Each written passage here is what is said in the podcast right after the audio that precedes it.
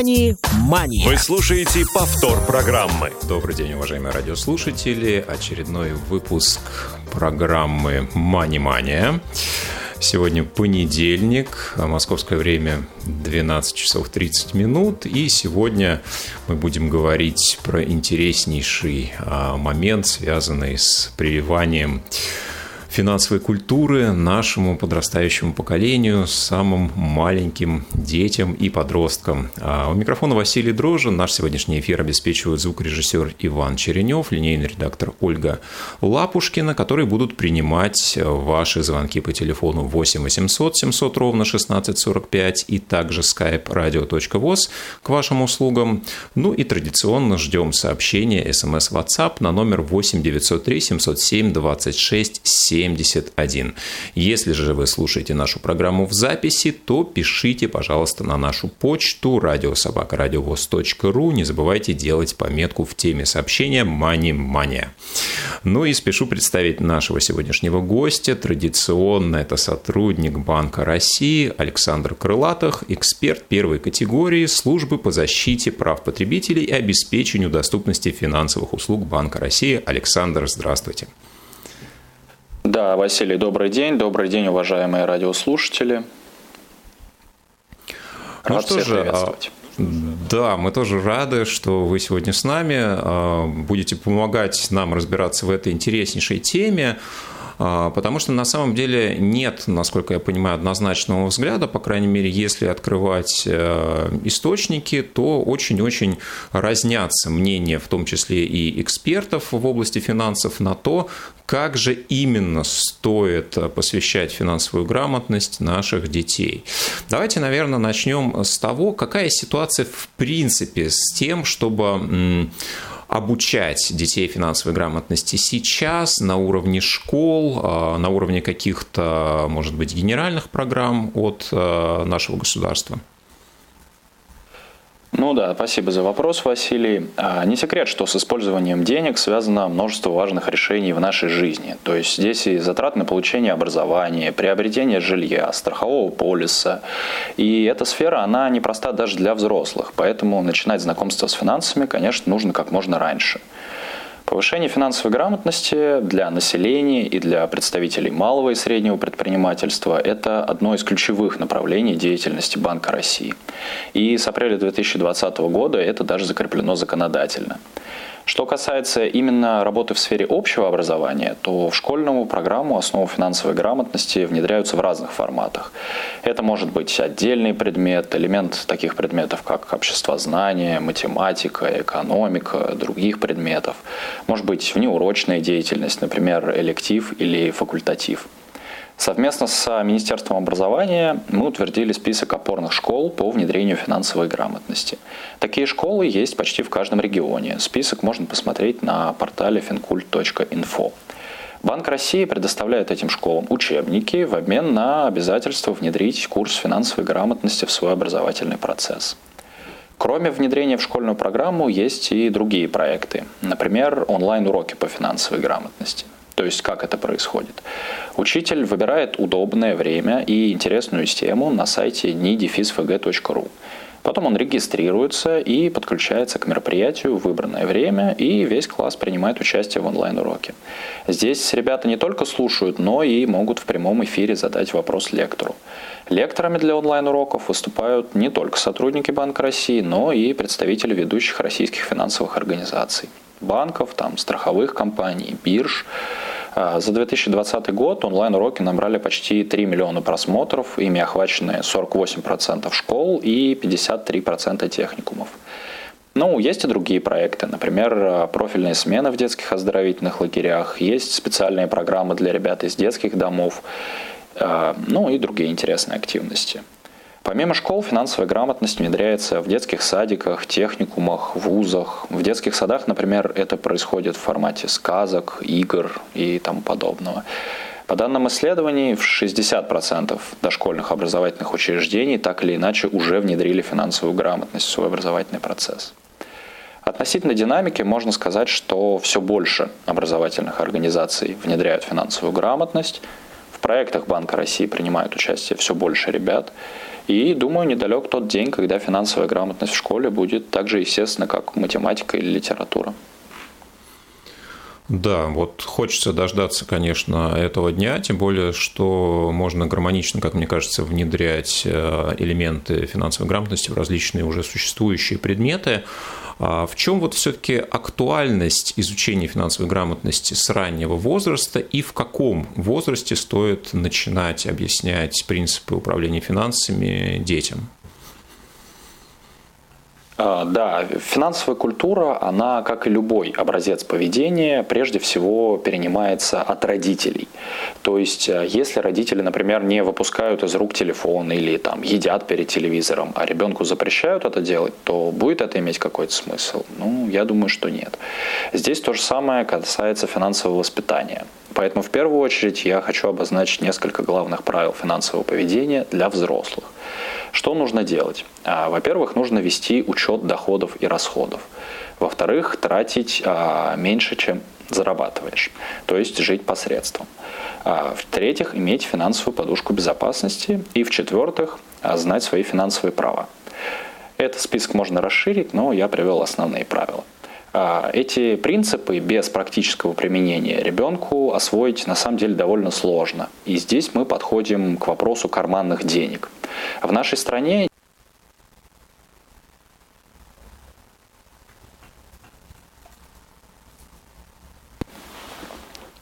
а, Например, в Германии власти рекомендуют родителям, сколько денег давать детям того или иного возраста.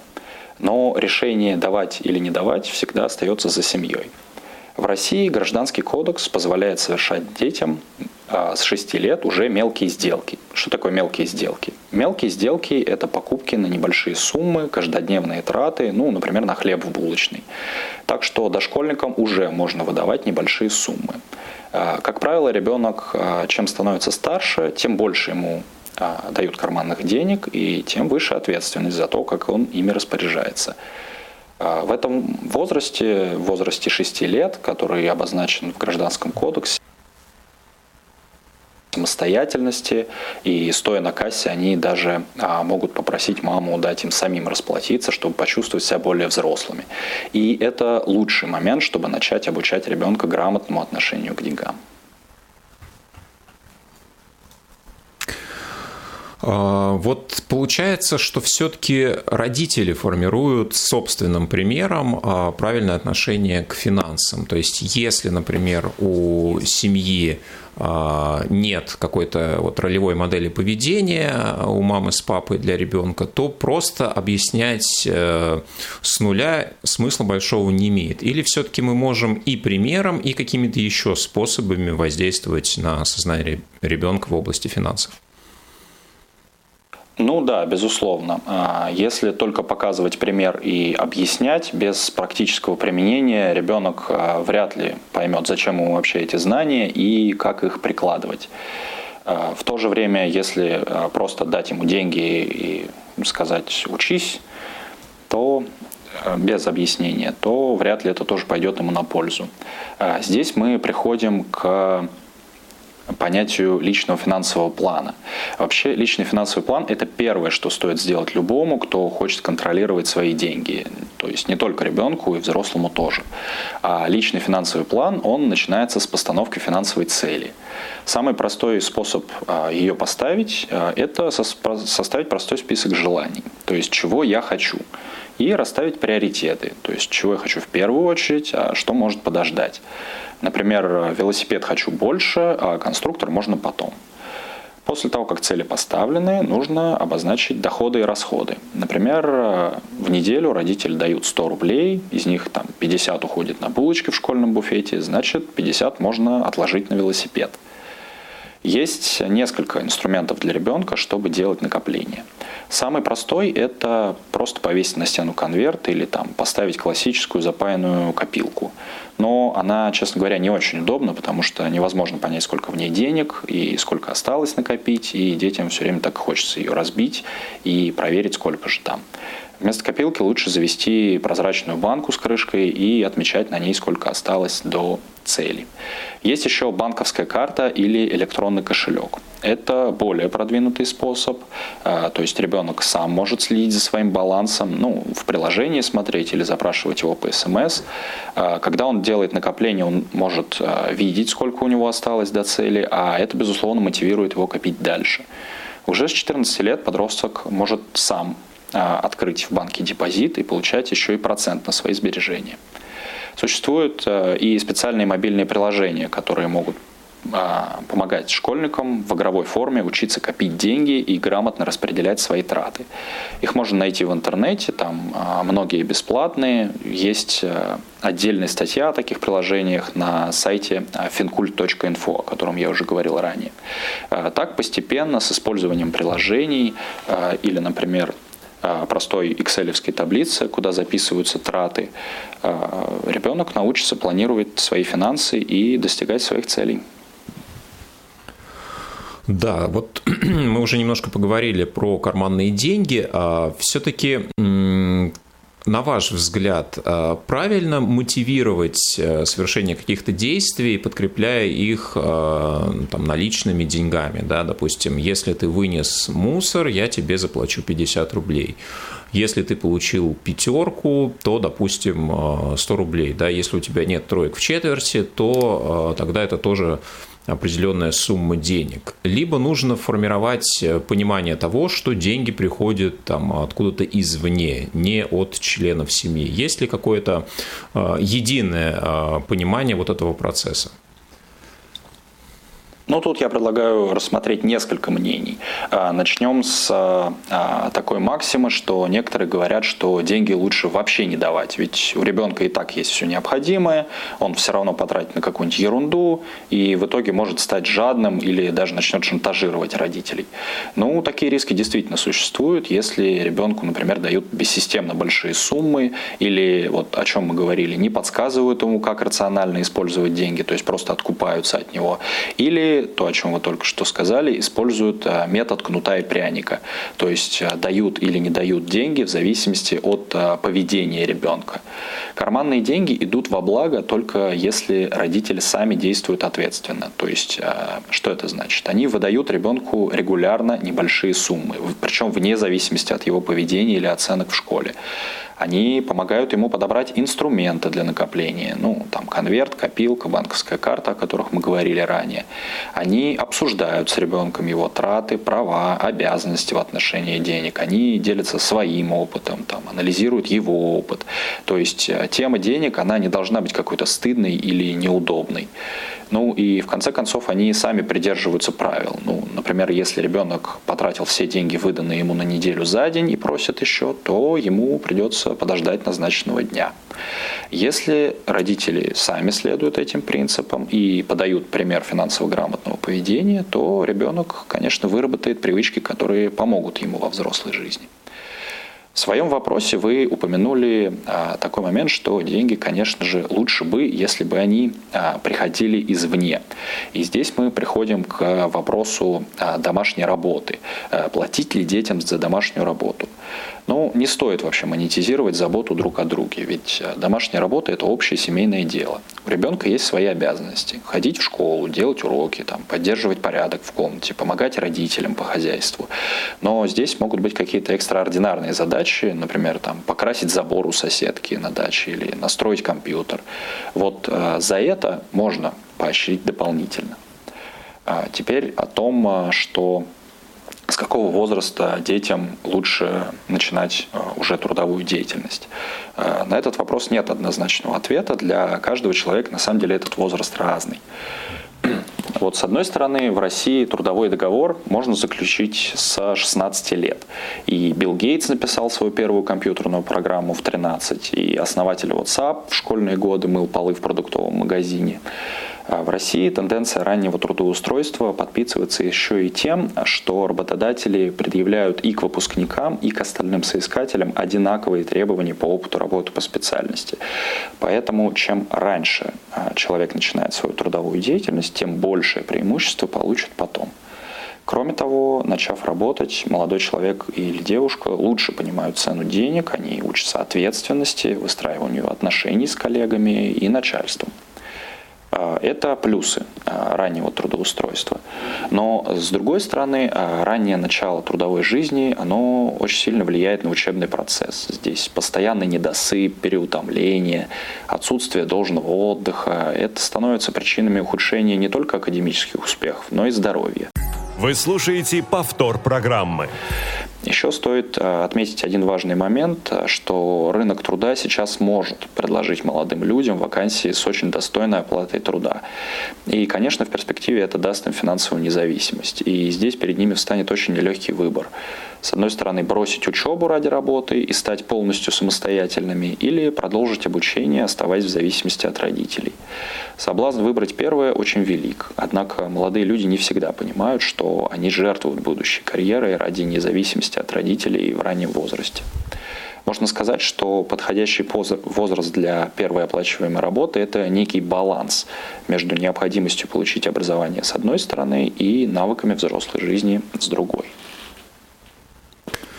А, да, что касается современных мобильных приложений, у нас сейчас достаточно большой выбор а, приложений различных банков, которые устанавливаются на смартфон а, вашего ребенка, и вы можете например, переводить ему деньги, даже есть возможность э, имитировать карту, дополнительную карту к вашей основной, да, где будет э, будут изображены там определенные картинки, да, инициалы или имя ребенка, и эта карта будет контролироваться вами на основном счете, и с помощью нее э, ребенок может самостоятельно до 14 лет э, расплачиваться в магазине, да, получать определенные банковские э, бонусы, да, такие как кэшбэк, например, какие возможности существуют у э, подобных приложений, на что стоит родителям обращать внимание, когда они выбирают э, для своего ребенка ну, такое более технологич... технологичное решение? А, ну да, а, как вы уже сказали, а, банки предоставляют возможность родителям открыть счет Э, своему ребенку.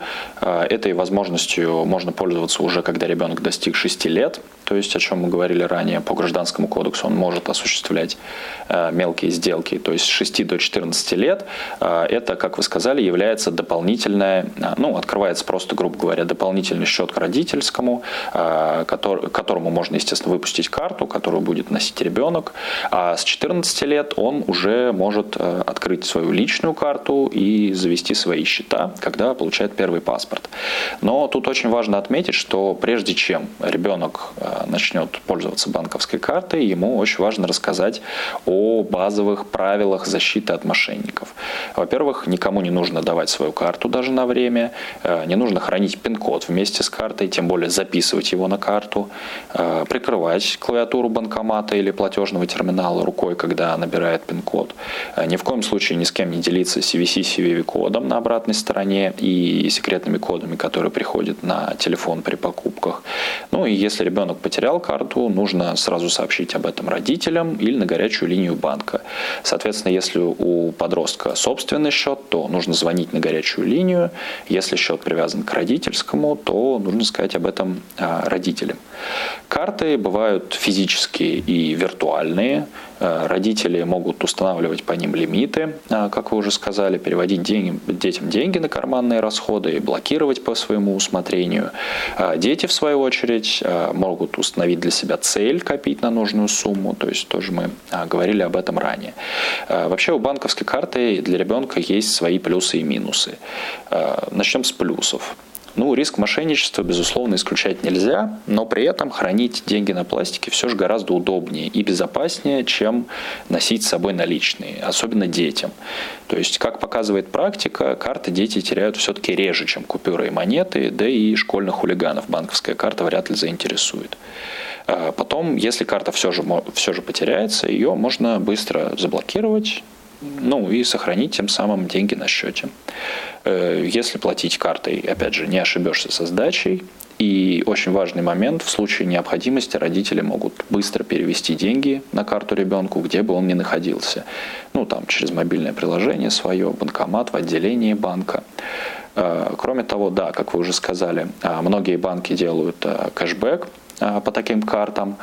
И, конечно, ребенку доступны акции и партнеры ну, акции от партнеров банка, которые даются.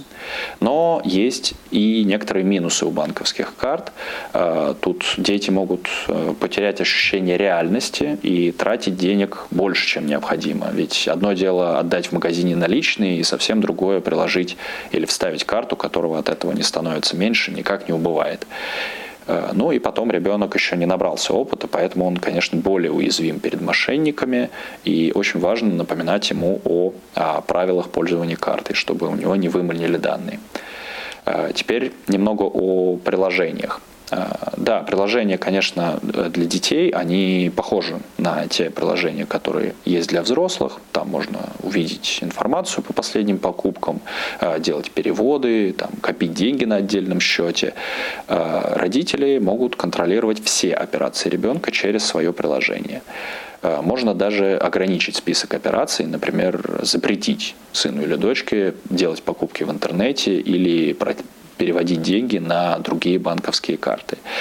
А, в этот момент мы видим, что использование банковских приложений дает родителям заметно больше а, возможностей для контроля трат ребенка, чем а, если бы он использовал наличные.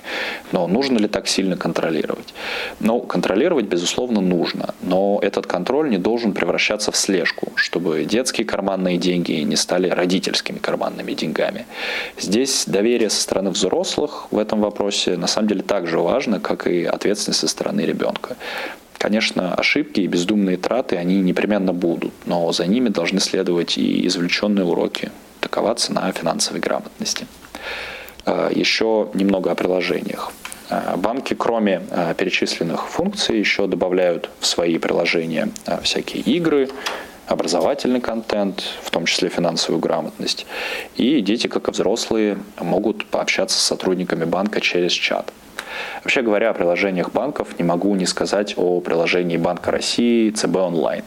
Э, в нем можно задать вопрос о финансах и получить ответ онлайн. Можно проверить финансовую организацию, есть ли у нее лицензия, узнать, оказывает ли она нужные услуги, найти на карте ее ближайший офис. Можно также рассказать Банку России о своем опыте использования финансовых продуктов, почитать там интересные новости или статьи. Здесь стоит сказать, что прогресс, он не стоит на месте. С каждым годом появляются все новые финансовые продукты и услуги, в том числе для детей. И самое главное при этом понимать суть продукта или услуги, которую вы приобретаете, и знать свои права и куда обратиться, если их нарушают. Ну, я вот сам, как а, пользователь а, подобных приложений, да, для своего ребенка могу еще отметить э, как раз то, о чем мы говорили если у нас есть э, задача, чтобы ребенок выполнил определенную работу, да, может быть, не связанную с повседневными делами, мы хотим его за это поощрить, то вот в некоторых приложениях существует такая функция. Можно послать э, задание, оно приходит в мобильное приложение ребенку, установить за него определенное вознаграждение, и как только ребенок его выполняет, да, соответственно, какую-то определенную сумму можно ему перевести. Ну и еще э, удобно удобная функция, также она встречается достаточно часто. Кроме счета непосредственно карты, у ребенка может быть открыта дополнительная копилка, счет, который, соответственно, не является карточным, и там ребенок может э, хранить какие-то деньги, да, которые не собирается списывать, тратить с карты прямо сейчас, и это дополнительно и безопаснее, да, ну и такой стимул, э, соответственно, к каким-то накоплениям, потому что чаще всего по таким э, счетам-копилкам предусмотрен какой-то процент на остаток, пусть небольшой, но тем не менее тоже прививает ну, тягу к накоплениям. Наверное, в заключении э, хочется понять, какие источники могут использовать родители для того, чтобы черпать знания для того, что можно предлагать детям, какие игры, какую литературу, может быть, э, какие-то э, видео. Ну вот, например, полезно ли детям играть в монополию, насколько это развивает финансовое мышление, либо это просто игра? Ну, относительно монополии отвечу да, конечно же, полезно, потому что это заставляет а, ребят а, продумывать свои действия наперед, планировать свои финансы, что, безусловно, важно и в жизни. Вы сказали про игры, ой, про книги и фильмы, возможно, о финансовой грамотности. А здесь стоит сказать, что вообще тема финансовой культуры касаются многие классические произведения. Например, вот а, басня Ивана Андреевича Крылова «Стрекоза и муравей», она как раз о финансовом планировании. Или в эпизоде с Лисой Алисой и котом Базилио в сказке «Приключения Буратино» можно провести параллель с а, мошенничеством на финансовых рынках. Однако составить список прям вот однозначно рекомендованных цензурованных произведений – это непростая задача, потому что авторы часто закладывают в поведение своих героев противоречия. Они предлагают читателю или зрителю самому задуматься о том, что правильно, а что нет. В художественных книгах и фильмах а, финансовое поведение героев а, очень часто переплетается со сложными моральными дилеммами. А, вот. Что касается тренингов и различных э, видеокурсов, то многие финансовые организации их проводят, и здесь нельзя забывать о том, что цель любой коммерческой структуры – это получение прибыли. И обучение очень часто должно подвести людей к мысли купить тот или иной финансовый продукт или услугу. А, здесь вы спросите, откуда же тогда брать информацию? Э, Банком России создан специальный просветительский портал «Финансовая культура». Его можно найти в интернете э, по адресу fincult.info. А, для детей на портале есть веб-игра «Тайна потерянной копилки», где ребенку нужно спасти накопление героев от мошенников и злого колдуна. Кроме того, в разделе «Преподавание» выложена образовательная программа дошкольного образования, там есть методические материалы для школьников, ролики и многое другое. Для обучения детей можно взять материалы оттуда. В этом же разделе есть ссылка на сайт проекта «Дол Игра», где можно скачать игры по финансовой грамотности уже для нескольких игроков или команд, если ваш ребенок захочет поиграть с друзьями. Буквально недавно появились также аудиолекции на 20 а, самых актуальных а, вопросов по финансовой грамотности. Все материалы находятся в открытом доступе, их можно бесплатно скачать в любое время. А, портал Александр, у нас есть да, да. звонок. Я предлагаю послушать нашего радиослушателя. Он у нас на линии находится достаточно mm-hmm. давно. Сергей, здравствуйте, вы в эфире. Какой у вас вопрос? Здравствуйте. Хотелось бы рассказать Алло, такую Сергей. историю. Недавно... Да, вы меня слышите? Алло, так, меня слышно? Ну, будем надеяться, что радиослушатель Алло. успеет еще раз нам перенабрать. Да, Алло. А, да. какие-то материалы Я на... пока а, закончу. Угу. Да, конечно. Да, а, про портал fincult.info. А, он на самом деле будет интересен не только ребятам, но и взрослым, потому что в материалах сайта там в достаточно простой, доступной форме, ну, конечно, с некоторыми упрощениями разбираются ситуации, с которыми может столкнуться каждый. Ну, например, взять кредит, выбрать лучший вариант накопления денег, там, сформировать пенсию, начать инвестировать и много другого. Я также хочу рассказать, там есть э, раздел такой «Грабли» называется, там люди делятся своими историями о том, как они попались на удочку мошенников, мошенников. Тут очень полезно знать, как обманывают других, чтобы а, не попасться самому. Ну, пользуясь случаем, естественно, хотел бы пригласить всех слушателей посетить портал fincult.info, чтобы побольше узнать о финансах. Да, ну что ж, надеюсь, э, что сегодня наши уважаемые родители узнали больше полезной информации о том, как же начинать объяснять э, основу финансовой грамотности своим детям. Спасибо, Александр, что сегодня приняли участие в нашем эфире. Александр Крылатов, эксперт первой категории службы по защите прав потребителей и обеспечению доступности финансовых услуг Банка России. Друзья, услышимся э, ровно через неделю, в понедельник. Спасибо, что слушали нас сегодня. До новых встреч. Услышимся. Мани-мания.